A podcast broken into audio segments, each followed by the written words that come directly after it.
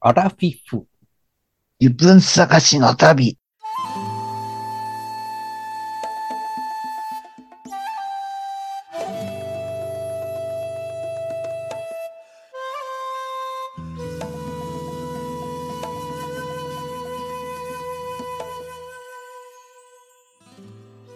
皆さんこんばんは。山で犬かっこ50かっこ閉じるです。こんばんは、水野、かっこ、閉じる、かっこ、 ありが閉じた、閉じた、と閉う。じた。こんばんは、水野です。かっこ、閉じる。あれ ?50 かっこ、閉じる。あれかっこ50、かっこ、閉じるです。この番組は、アラフィフおじさんの二人が、人生を振り返って、ちょっと反省しながら自分探しをする番組です。 よろしくお願いします。お願いします。みかんをね、はい。いっぱいいただいて、はい。 1日10個ぐらい食べないとダメなんですよ、僕は。なん、なん、いつまで腐るまで、カビが生えるまでに。嘘、無限にあるっていうこと無限みかん。ほんまにすごい。うん。え、どれぐらいもらったんですか何個ぐらい100個ぐらいかあ、こうやったら10日ではあるじゃないですかな。。うん。あと10日ぐらいあったらカビ生えてくるんじゃないですか。僕は恐れているんですよ、そのカビを。え、まだ、あれよね、緑よね。これ、これ見てください。あ、はいはい。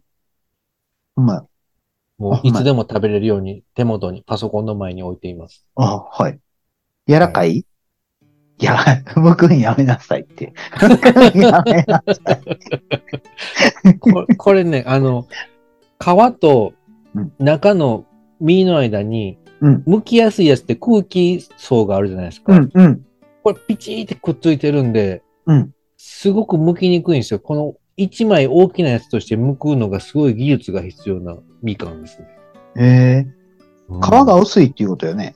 皮薄い。薄くてピチーっとしてる。うん。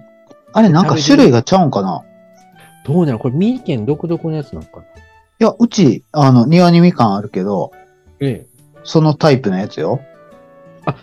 え。え、庭にみかんの木が入ってるんですかうん、うん、ええそれ取って食べるんですかうん。最初、えー引っ越してきた頃は喜んで取って食べてたけど、うんうん。去年は一切 取る取らんかった。もう機嫌悪なるぐらいの感じまたえ実が出来上がってみたいな。うん、うこんいつ買った方買った方が美味しいわ、みたいな感じあで。それは、それは確かに。やっぱりプロが育てるんですね。ほったらかしのみかんの木で。そうそうそうそうそう味は全然違うはず。うん。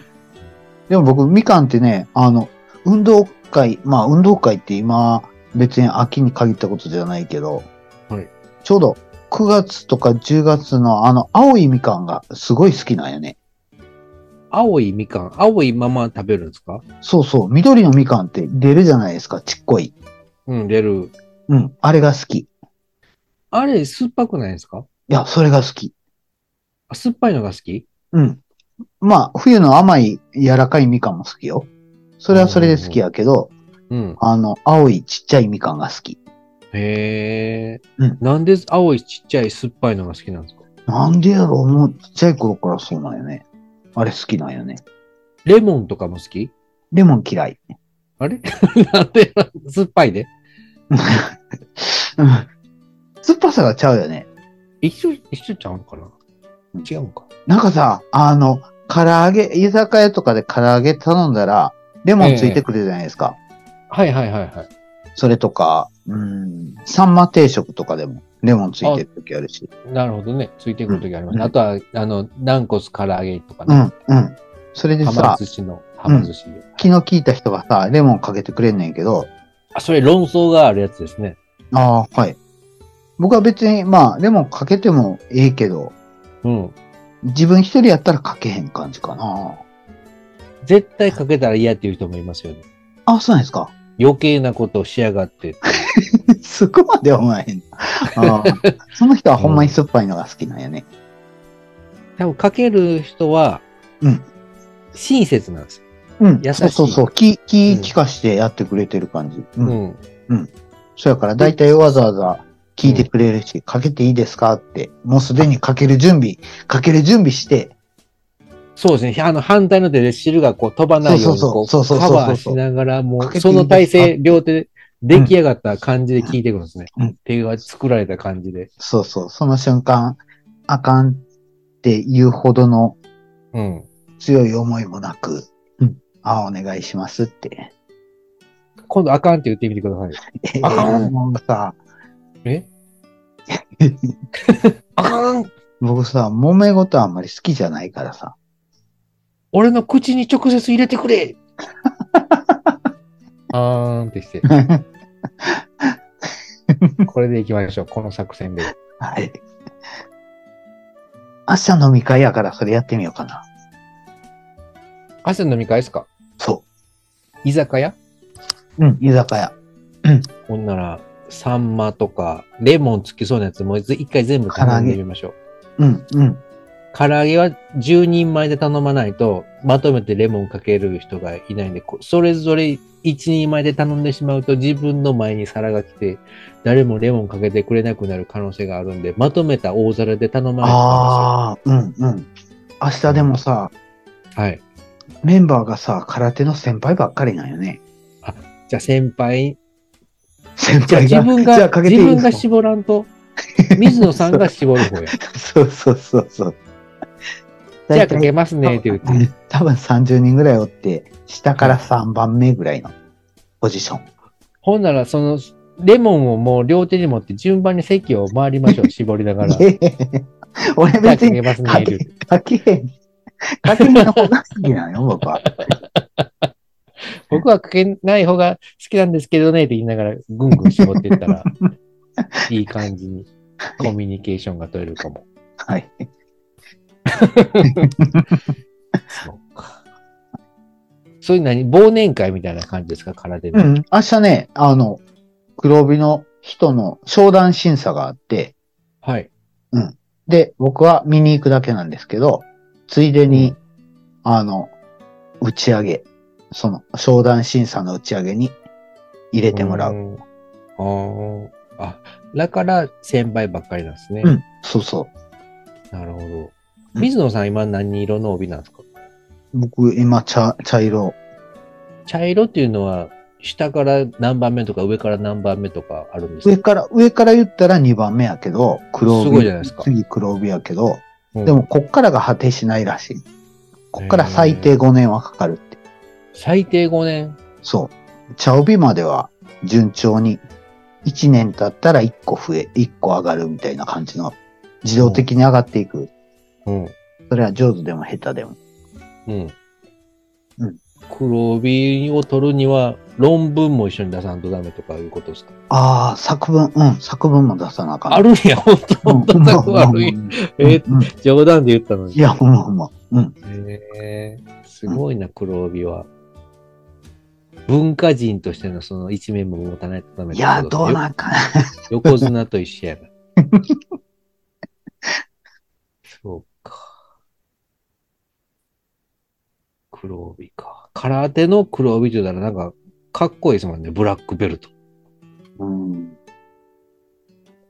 そうよね。若い人でそれやったらすごいなって思え若くない人だとまあ当たり前なんですかう。うん。年いってからやったら、やっぱりその、若い人の黒帯と比べたら明らかにその、技術的に劣ってても、まうあん頑張っとうから黒帯やるかみたいな感じにななってしまうっていうか、あそんなもんなんですかうん、うん。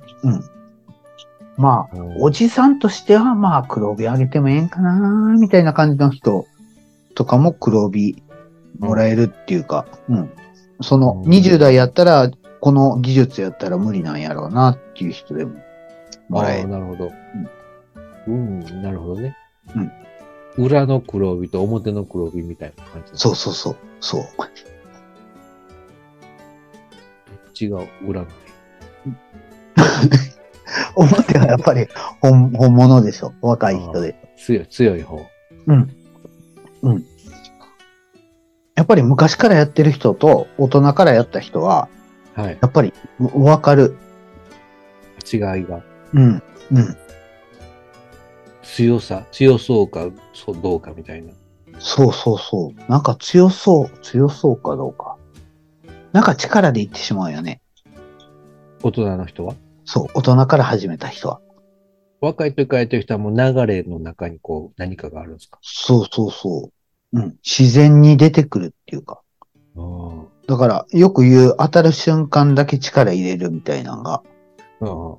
うん、普通にできるし、攻撃した瞬間に相手のカウンターが来るから、それも受けながら攻撃するとか、だおーからそれをお互いに連連続して連発するみたいな感じの。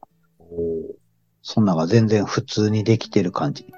ーおーでもそれはなんでできるかって言ったら、子供の頃にやる気ない感じで、うん。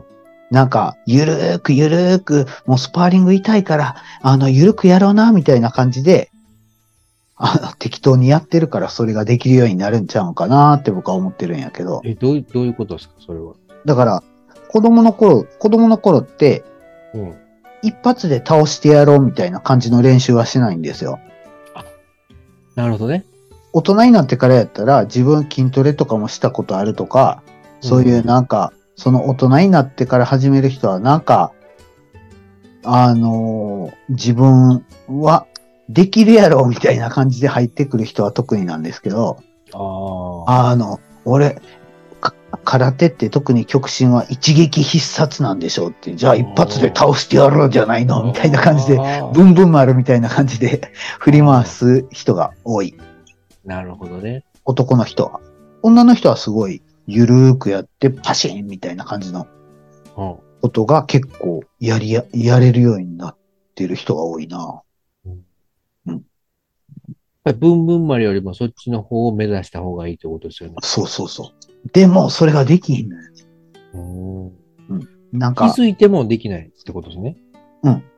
そう。なるほど。だからそれ面白いのはすごい、あのね、だから自分一人で空、空打ちとかしとったらできるようになったりする。でも相手が前におったらできる、できひんとか、あ練習用のスパーリングを軽くやってるときはできるけど、あ。うんうん。でも本気のスパーリングになったらできひんとか、あー練習中の本気のスパーリングやったらできるようになったけど、でも試合になったらできひんとか、なるほどね。なんかやっぱり本気度にその、その、グレードがあるっていうか、ああ。だから、その無意識に力を入れずにパシってやるっていうのは、それ意識してできることじゃないから、体で身につけなあかんっていう。ああ、反復練習ですね。そうそうそうそう。そうなんですよね。それはもう徐々にしかできひんか、うん、徐々にしかできひんよね。あるいは天才か。うん、うん。それか、あの、力に自信がない人。ぷにゃん、ぷしょん、ひな、ぷしょんみたいな。そう、多分、多分女の人ができるようになりやすいっていうのはそういうことやと思う。パワーでやろうと思ってないから。ああ。なるほどね。うん、水野さんもそこを目指してるわけですね。そう。でも僕はもう、もうほんまに相撲を取ってるみたいな感じになって相る。撲、空手やのに相撲。そうそうわっしょい、どすこい、どすこい、どすこい。そつうっぱりつっぱりつっぱり。そうそう。あれ、空手も小手ってあるんですか焦点もありです。うん。小手もあり。でも使う人いないでしょ、あんまり。うん。裏剣はおるけどね。ああうん。裏剣って結構当たるんですか裏剣。うん。当たるよ。当たるよ、普通に。変な軌道やから当たりやすい。うーんでも当たってもそんなにグイって押し込む感じじゃないから、そんなに効いてないっぽい感じかキッな。クボクシングとかの試合やと、結構それで KO 取ったりしてるんでね、それはどこに当たってなんですかね顎に当たってとかでしょ顎とか、テンプルとか。うん。だからあのー僕がやってるのは顔面なしなんで、あ顔そ面うかパンチなしなんで、あ、そしたらあんまり裏剣やる、あれそう意味ないですよね。そうそう。うん。うん回し蹴りの方が良さそう。後ろ回し蹴り。ああ、そうですね。後ろ回し蹴り上手にできたら、一発 KO とかある。へえうん。練習してるんですか、水野さん。後うろ回し蹴ん、り。後ろ回し蹴り全然できん。うーん水野さん、まず膝を直さんとダメです。あ、どうですか、膝。膝膝ね、ええ。あの、痛、あの、痛かった。あ、痛かったっていうか。 痛かった。そう。空手で蹴られて、右足負傷してます。 あ、今そあの、あれのベッドの後、なんかこう良くなったりありましたう。うん、うん、ないない。何もないベッドって、あ、あれか。アパホテルの現場アパホテ現ル場。うん、あれはなんか、その日一日よう寝れたなって、次の日元気やったなっていうだけやったよ。あ、本当に。感じとしてはね。うん前のメドベッドみたいな3日後になんか聞いてきたみたいな。あ、それは全然感じへんかったな。あ次ー。の日調子良かったよっていう感じでしたね。調子は、次の日調子良かったんですかはい。うん。シャキッとしてた。シャキッとしてた。目がよく開いてたみたいな感じ。うーん、そう。血がよそうくです流ねれてるみたいな。いやー、なんなんやろ。まあ、よう寝れたっていう感じですね。だから僕ね、うんはい。大体普段疲れてるんですよ。うん。だから、隙があったら寝る感じ。おう電車の中10分でともか、うん。人が運転してる車の中とか、うん一。瞬で寝る感じ。はい。だから多分ね、疲れてる、疲れてるっていうか、普段から眠いんちゃうんかなって思って。うん。で、普段から眠いのに、眠い頭を、眠い頭を使って仕事とか、普段の生活してるんちゃうんかなってちょっと思ってるんですよ。なるほど。そしたらそれ多分パフォーマンス出し切れてないでしょ。まあ、出す、出さなくてもいいと思いますよ。え、出 そう。え無い理つしもて出ささな、くて も。えー別に無理して出さんでもええ けど、別に、普通に出せるんやったら出した方がええなって思う。そうかな。うん。うん。で、今日木曜日でしょ木曜日。火曜日の晩、はい。すごい夜更かしして、夜中寝れなかったんです。で、結局3時間ぐらいしか寝ないで、水曜日行ったんですよ。昨う日、ん会社。会社へ。で、会社すごいしんどくて、眠くて、うん。うんほで、ガム食いながらうほううん仕事やってたんですけど、はい。で、昨日は帰って、飯食って、速攻寝た。風呂も入らんと。何時に寝たんですか9時過ぎ。はい。早っ。で、今日5時、5時過ぎに起きて、 8時間ぐらい寝とるな。うん、そうそうそう。したら、バチーって起きて、今日はほんま、あの、アパホテルに行った次の日と同じような感じだった。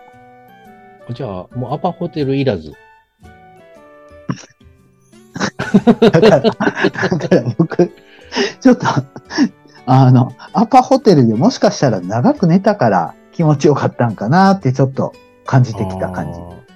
じ。なるほど。でも、あれは、体験2週間をやるんでしょうん、うん、やるよ。それをやってみてからですね。うん、うん、答え、答えを出すのは。うん。普通に早寝早起きしたら、その話なんかもわからん。まあ睡眠はとても大事ですもんね。うん、そう。睡眠の質を上げるよ、僕は。うん僕も8時間寝れたら寝てみたいんですけどね、絶対目覚めますね。6時間。よく寝て6時間。いや、うん6時間も寝れやんな、最近は。5時間ぐらい。えー、え12時に寝たら5時に起きてしまうっていうこと、そうですね。間違いなく。えー、 9時に寝たら1時か2時に起き ます。下手したら12時半ぐらい。ほんまにうん。そっからはもう寝られへん感じなんですか全然眠くないうとうと寝たり起きたり、あ、寝はたいり起きはい。たり。うん。寝やん時もあるし。あ、そっから熟睡はできひん感じ。おしっこりしてお茶何を飲もんっで。て熟睡っていうんか、寝てる間のことなんで熟睡かどうかあんまりわかんないですね。いや、真っ暗にして、もうん、う意識なくぐっすり寝てる。普通に寝てる感じえでもまあ1時間2時間経ったなみたいなのがあるんで、まあ寝てるのは寝てるはず。あはいはい。へえ。半分寝てる感じ。ああ、はいはい。うん、うーん。それ、酒飲んでも飲まんでも一緒なんですかね。飲むと、飲むとね、はい寝起き気持ち悪いんですよね。へえ。うん、なんかこう、飲んで寝ると、はい。なんか翌朝ちょっと残るっていうか、まあ残りはしないんですけど、すっきり起きれない気がしますね。うん飲んで寝ると。うーん。うん。ただ飲まずに寝ると、すぐ目が覚める。あはい。うの飲んで寝ても目が覚める。ーん。うん。なんか多分寝る技術っていうのがね、あるはずなんですよ。うん。うん。あベッるかドも。の周りにスマホを置かないとか、あはいはい。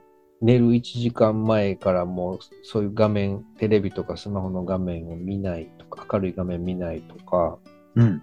あと食事はもう寝る2時間前にはもう取らないとか、うん。あと何かあるんかな。足元をあったかくするとか。夏でもうん、あれ、足をあったかくするとなんか眠くなるみたいなこと、誰か言ってたような、水野さんかな。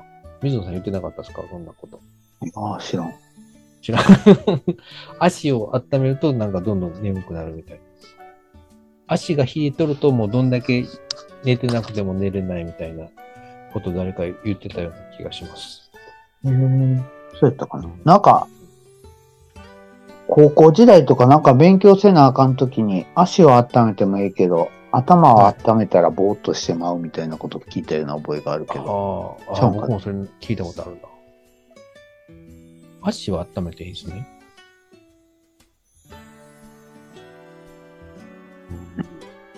なので、いつか僕も8時間寝てみたい。うん。電場、電場か。うん。アそパうですホねテル。なんか、なんかでこう、作れやんかな、そういう、電話のベッドと同じものを。いや、作れると思いますよ。あちょっとでも作ってください、水野さん。いや、僕は、僕ね、ええ電気の、電気の知識はゼロですから。ゼロ。うん。 乾電池も逆に入れてしまうタイプですかそこまではいけへん。 じゃあ、ゼロじゃないな。 ?1。うん、うん。中学校の電磁石の方向とかも怪しいな。フレミングのなんとかの法則とかも覚えてない。うん右手の法則とか、うん。覚え電て磁力ですね。うん。覚えてない。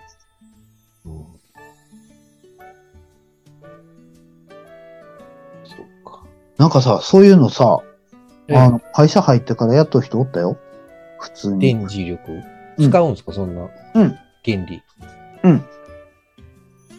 あの、こんな、こんな電気屋さんに、うん、そうそうそう。電気屋さんに勤めとる友達が、はい。昇進テストでそれが出るって。え、昇進テストでそれ出んねや。うん、うん。そのへそのえ。中、中高のうん算数とか理科とか、英語とか。もあったんかな。へえ。それが昇進テストであるんですって。そうかうん。昇進テストってね、他に面接ぐらいしかなさそうですもんね、そう考えてみたら。うん。電磁力。み右手、左手の法則もなんかありましたね。なんだかこういうねこう、こう、こな。う、それそれグー、グーにこうしやてなっんかて、、うん、こうや。こんなやつ。うん、うん。いこれなんていう名前ですか、これ。や、知らん。グー。ヒッ何チハイク。ヒッチハイクの感おいじ。でおいで。俺な、俺なって。俺な、俺な。俺な。ワイ、ワイ が。ワイやがな。うん今日はね、ちょっと喋りたいことがあったんですけど、まはいだ大丈夫ですか大丈夫です。今何分今23分。あ、はい。ぜひお願いし ます。次にしようかな。次にします今回ダラダラしますうん。長くなりそいや、うじゃあ今回早く切って、次やりましょう。すぐ。早くは切らないです。38分まで頑 張る。うん。だってこれ、2日に1回しかアップされないんで、ちょっとでも長く、なんかこう、僕らの声が聞けた方がいいでしょ、リスナーの。ええ僕思うけどさ、ダラダラ喋ってんやったらさ、その時間さ、切った方がいいと思う。ええいや、そんなことないです。なんかこう、いつも通りのその、洗い物してる間とか洗濯してる間にちょうどこの38分がちょうどいいのよね、みたいな人が世界中に5万人ぐらいいるそうええでー、す。そうなんかな。むしろさ、はい僕、20分、40分あるんやったら、20分の番組を2個作った方がいいんちゃうかなってちょっと思ってたけど。そうなってくると、20分の番組2個のテーマを2個喋らないとダメじゃないですか。いや、さっきの続きですけあど、ですよねっていう のが、永遠に続く感じ。あ、なるほどね。そうやったら別にもう2個続く意味ない。まあまあ、確かにね。うん。だから、なんとかこう、あ、僕今日ね、はい。あの、喋る会社の仕事中に思いついた、ポッドキャストで喋ることのメモを持ってるんで、はい。上あ、かじゃあ、ら一ち個ょ一っ個とじゅ潰していきましょうん、順番に読んでいくんで、う。はい。今日、さっこれき言ってた、うん。がっつりしたやつは、ゆ言ったらダメよ。はいはいはい。どうぞ。えっ、とね、これでも一番上のやつ、いきなりちょっと長くてややこしいんですけど、これ途中で終わってもいいですかパス、パスしましょう。パスうんじゃあ2個目。うん。ででん。年末の準備、年越しの準備。いよいよ皆さん、2023年も押し迫ってまいりました。うんいよいよ来月は師走。師走になる前に、今年の、今年の何片付け。今年の汚れ、今今年年のうちに。はい。もう、大掃除始めるっていうことその来年年を越すまでに準備しておかないといけないものとか、こう今年中にしなくちゃいけないものって何があるんかなっていうのを水野さんに教えてもらおうと思って。ああ、あのね、はい。来年のええ。春休みの旅行の予約。ああ、なるほど。もうそろそろですよ。今頃、今頃もう年末年始の予約とかは言うてたらうんうん全然負けやから。あ、もう負けそれもそうそうう。そう。そうそうそう。負けっていうか、その、いや、うん勝ちといえば勝ちなんかもわからんけど勝。ち、かうん勝てる勝つ、だって高いお金で旅行行けるから。うん、それは勝勝ちち、組。勝ち組でしょ。うん。でも、ほんまに、ほんまに安い食いくんは、もうめっちゃ早く予約してる。うーんだから、今からやったら、うん。春休み。春休水みの野予さ約。いん、なんか予約しました旅行。や、僕、勝手に予約してくれてんだよね。僕はしてない。あ、沖縄沖縄です。はい。うん、僕もいつかね、家族で沖縄旅行行きたいなと思ってるんですよ。今、お子さんまだちっちゃいんでしょ8歳、6歳 ?2 年生1、え ?3 年生、ええっ、と、一年長2年生、年長。あ、はい。年長2年。はい。なので、もあうちょっとと2年ぐらいしたら行く行きたいなと思っています。家族旅行。あはい。ああ、はいはいはい。うん、一生のうち1回は家族旅行に。えー、4年生とかなったら、でも、あの、空手とか習ったら、野球とかやったら、サッカーとかやったら、夏合宿とかあったり、春合宿とか、あーそんなん出てくるんちゃうかな。習いサッカー事。サッカーやるって言ってたな、弟あ、そうなんや。が。うん結構習い事を本気でやったら、なんかそっちのスケジュールに縛られてしまったりするから、結構ちっちゃいあー、ちっちゃい頃に行った方がええけどね。そうか、お金も安いですもんね。その小学校入る前とかやったら。うんそうそうそあう。ーなるほどね。うんそうなってくるともう今しか行けないってことですね。年末行きますか。もう、ま、負け組、勝ち組勝ちある意組、味勝ち組、勝ち組。高い金で。うんうんそうか。それやったら今から春の旅行の、春休みのあたりの予約を取って、今年中に予約を取ったらいいってことですね。そうですね。はい。なるほど。山田ま犬あさそん、れ年賀状は年賀状書く年賀状がね、はい僕は紙の年賀状をすごく大切にしていて、うん。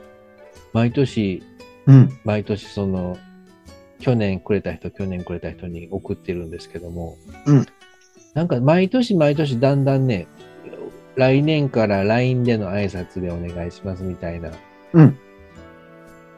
人が年末あたりにこう、連絡来るようになったりして。うん。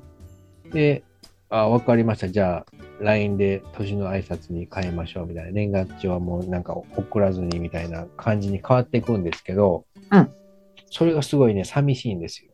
ええはい。で、しかもそういう、あの、報告をしてきた人は、うんお正月元旦になっても、別に何かこう挨拶が LINE で来るわけじゃなくって、うん。もうそれっきりみたいな感じ。ああ、その、うんへえ、ひょっとして、ずっと年賀状が負担やったんやなっていう、ああ、そうですね。うん寂しい思いを年末になるとしています。書く枚数って減りましたじゃあ。もうだから、今までその、なんとか無理して続けてたんも、うん。一回ちょっと整理しようと思って、うん。で、元旦にいつも届くように出してたのを、去年、一昨年やったかな、その、一枚ももうあら、あらかじめ出すのをやめて、うん。あの、来た人だけに返事するようにしてみて、うん。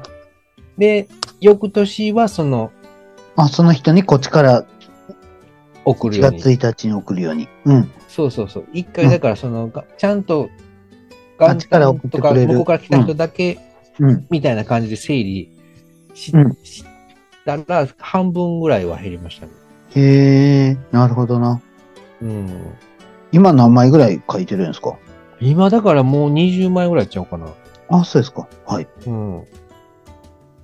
昔はもっと50枚ぐらい書いてたような。うん。だんだん減ってきました。うーん。ううんん。あれも寂しい。年賀状はね、なんかこう、一枚一枚がなんか、ちゃんと書い手書きで何かが書いてあったら、すごく嬉しいんで。うん。うん。え、お正普月通の、普通のお手紙とどっちが好き普通のお手紙あんまりもらったことないんで、うんやっぱり年賀状というのは無難な幸せな感じじゃないですか。ほんで、今のその、向こうの家族の写真とかも見れるし、うん。もうなんかこう、短い文章でこう、幸せな感じが感じられるんで、うん。普通のお手紙やったらなんか悩み相談とかありそう ですね。長い文章で。はい。心して読まんといかんなみたいあな。あ、はい、はい。だから、その年賀状がいいろんな人からいっぱい来るっていう正月はすごくいいなと思いますけどね。へえ、はい、はうい。ん水野さん手書きの年賀状って出してますうん。出してない。出してないのうんあっち側の人や、そしたら。うん。あ、違うわ。ライ LINE に変えましょうって言って LINE 送らんタイプの人。うん、いつからかな多分、もう結婚した時にはほぼ出してなかったんちゃうんかな。それはなんでなんですか、めんどくさい。うん、めんどくさかったから。でも、ある程度向こう相手からも来たでしょあー、来たけど、我慢した。我慢って、我 慢かわいそう。ああ。そうそうそうですか。うんまあ僕はでもね、その紙の年賀状のうん付き合いできる人はもうずっとこれ一生死ぬまでの長い付き合いでいきたいなと思っていますよ。あー、そうですよね。うん、うん大事にしていきたい。そういうやりとりができる関係を。そうですね。うん、ええと思いいいます。と思うんですよね。はい。うん、ちゃんと丁寧に書いていきたいと思います。はい。そうですね。お正月の準備、春の旅行予約と年賀状、あとはあれですね、大掃除とクリスマスのどうするか。クリスマスケーキを作るのか買うのか。むずい。んこともあんのうちはもう、あれですよ、誕生日のケーキもクリスマスのケーキも作っています。作るって言ってもスポンジは買ってくるんですけど、えー、だから生クリームのあの、牛乳パックのちっちゃい版みたいなやつ知ってはい、ます、はい、はい。 180してる、してミリる。とかあの、ビニールに入れて絞るやつでしょ。そうそうそうそう。うん。あれを泡立て器で泡立てて、泡立てて。あ、違う。僕が思ってるやつちゃうわ。多分ああ。あ、そのビニールでさ箱に入ってるホイップのやつ、それは多うんう分ん植物性脂肪のやつ。僕が買ってくるのは動物性の生クリーム、本当の生クリームです。あ、あの、牛乳、牛乳のちっこいやつそうそう、牛乳のちっこいやつ。うん。あの、1個400円ぐらいするやつ。うん、うん、うん。うん、あれを買ってきて、あとはその年末はもういちごが売ってるんで農業スーパーに。うん。それを1パック買ってきて。うんで、あの、イオンとかにスポンジの土台が売ってるんで、うん。それを買ってきて、うん。でうんろうそくを100均で買ってきて、うん。で、子供たち2人と、ワイワイヤーヤーと作るのが、いつものパターンですね。へえ。あ、お父さんが一緒に作るんや。そうです。お母さんはお母さんは、なんか違うことをしています。ああ、はいはいはい。ええあ、お父さんが子供と遊ぶう兼ん。ケーキ作りみたいな感じそんな感じかな。うー。うんん。本当は全部子供にやらせたいんですけど、なんかこのそ側面をね、クリーム塗るのがすごい難しいんですよ。へえ。うん。で、その上手に塗らないとね、あの、生クリーム1パックでは全然足らないんで、あ、薄くならなあかんってことそう、薄く、そう。ただ薄く塗ると、中の生地がね、出てくるんですよ。カステラの茶色いのが。はいはい。へだからそれえ。技術を持って平べったく、横側面を塗るのがすごく難しい。へえ。なるほどな。うーそのん。辺はもう僕のパティシエの技術が生きてくるんですね。マース道具とかもありそうよね。マース道具も100均で買いましたね。ああ、はいはクい。リーム塗るナイフ、大きなナイフも、パレットナイフも買いました、100均で。へえ。あ、そうなんや。 100均最高。うん 確かに、それ面白そうやな。僕もやってみたいな。もうす ぐ、だからそのクリスマスなんで、このラジオが、ポッドキャストが始まったのも確かあれクリスマスからだったんで、そう。もう間もなく1周年ですね。ああ、そう考ええると、はい。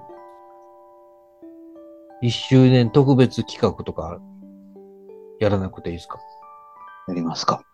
一周年特別企画。 何、何しましょうね。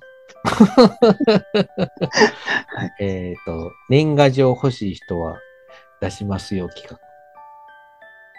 いや違うな、それちょっとちゃうな。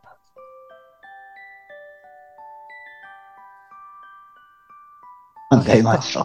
考えましょう。はい。あれじゃば。あ、はい。そろそろ終わりましょうね。はい。番組では皆様のご意見、ご感想などを募集してます。あと、こんなことを話してほしいということなどもありましたら、一週間、じゃあ、じゃあ一週間じゃない、一周年企画でしてほしい。こんなことしてほしいな的なことをハッシュタグ、おじさかで、つぶやいてください。 X、Q、Twitter、DM またはメールでお願いします。それでは皆様、またお会いしましょう。さよなら。あさよなら。ありがとうございましたり。がとうございました。じゃあ次は、山田犬さん、喋りたかったことを。ああ、行きましょう。はい。じゃあすぐ送ります。さよなら。さよなら。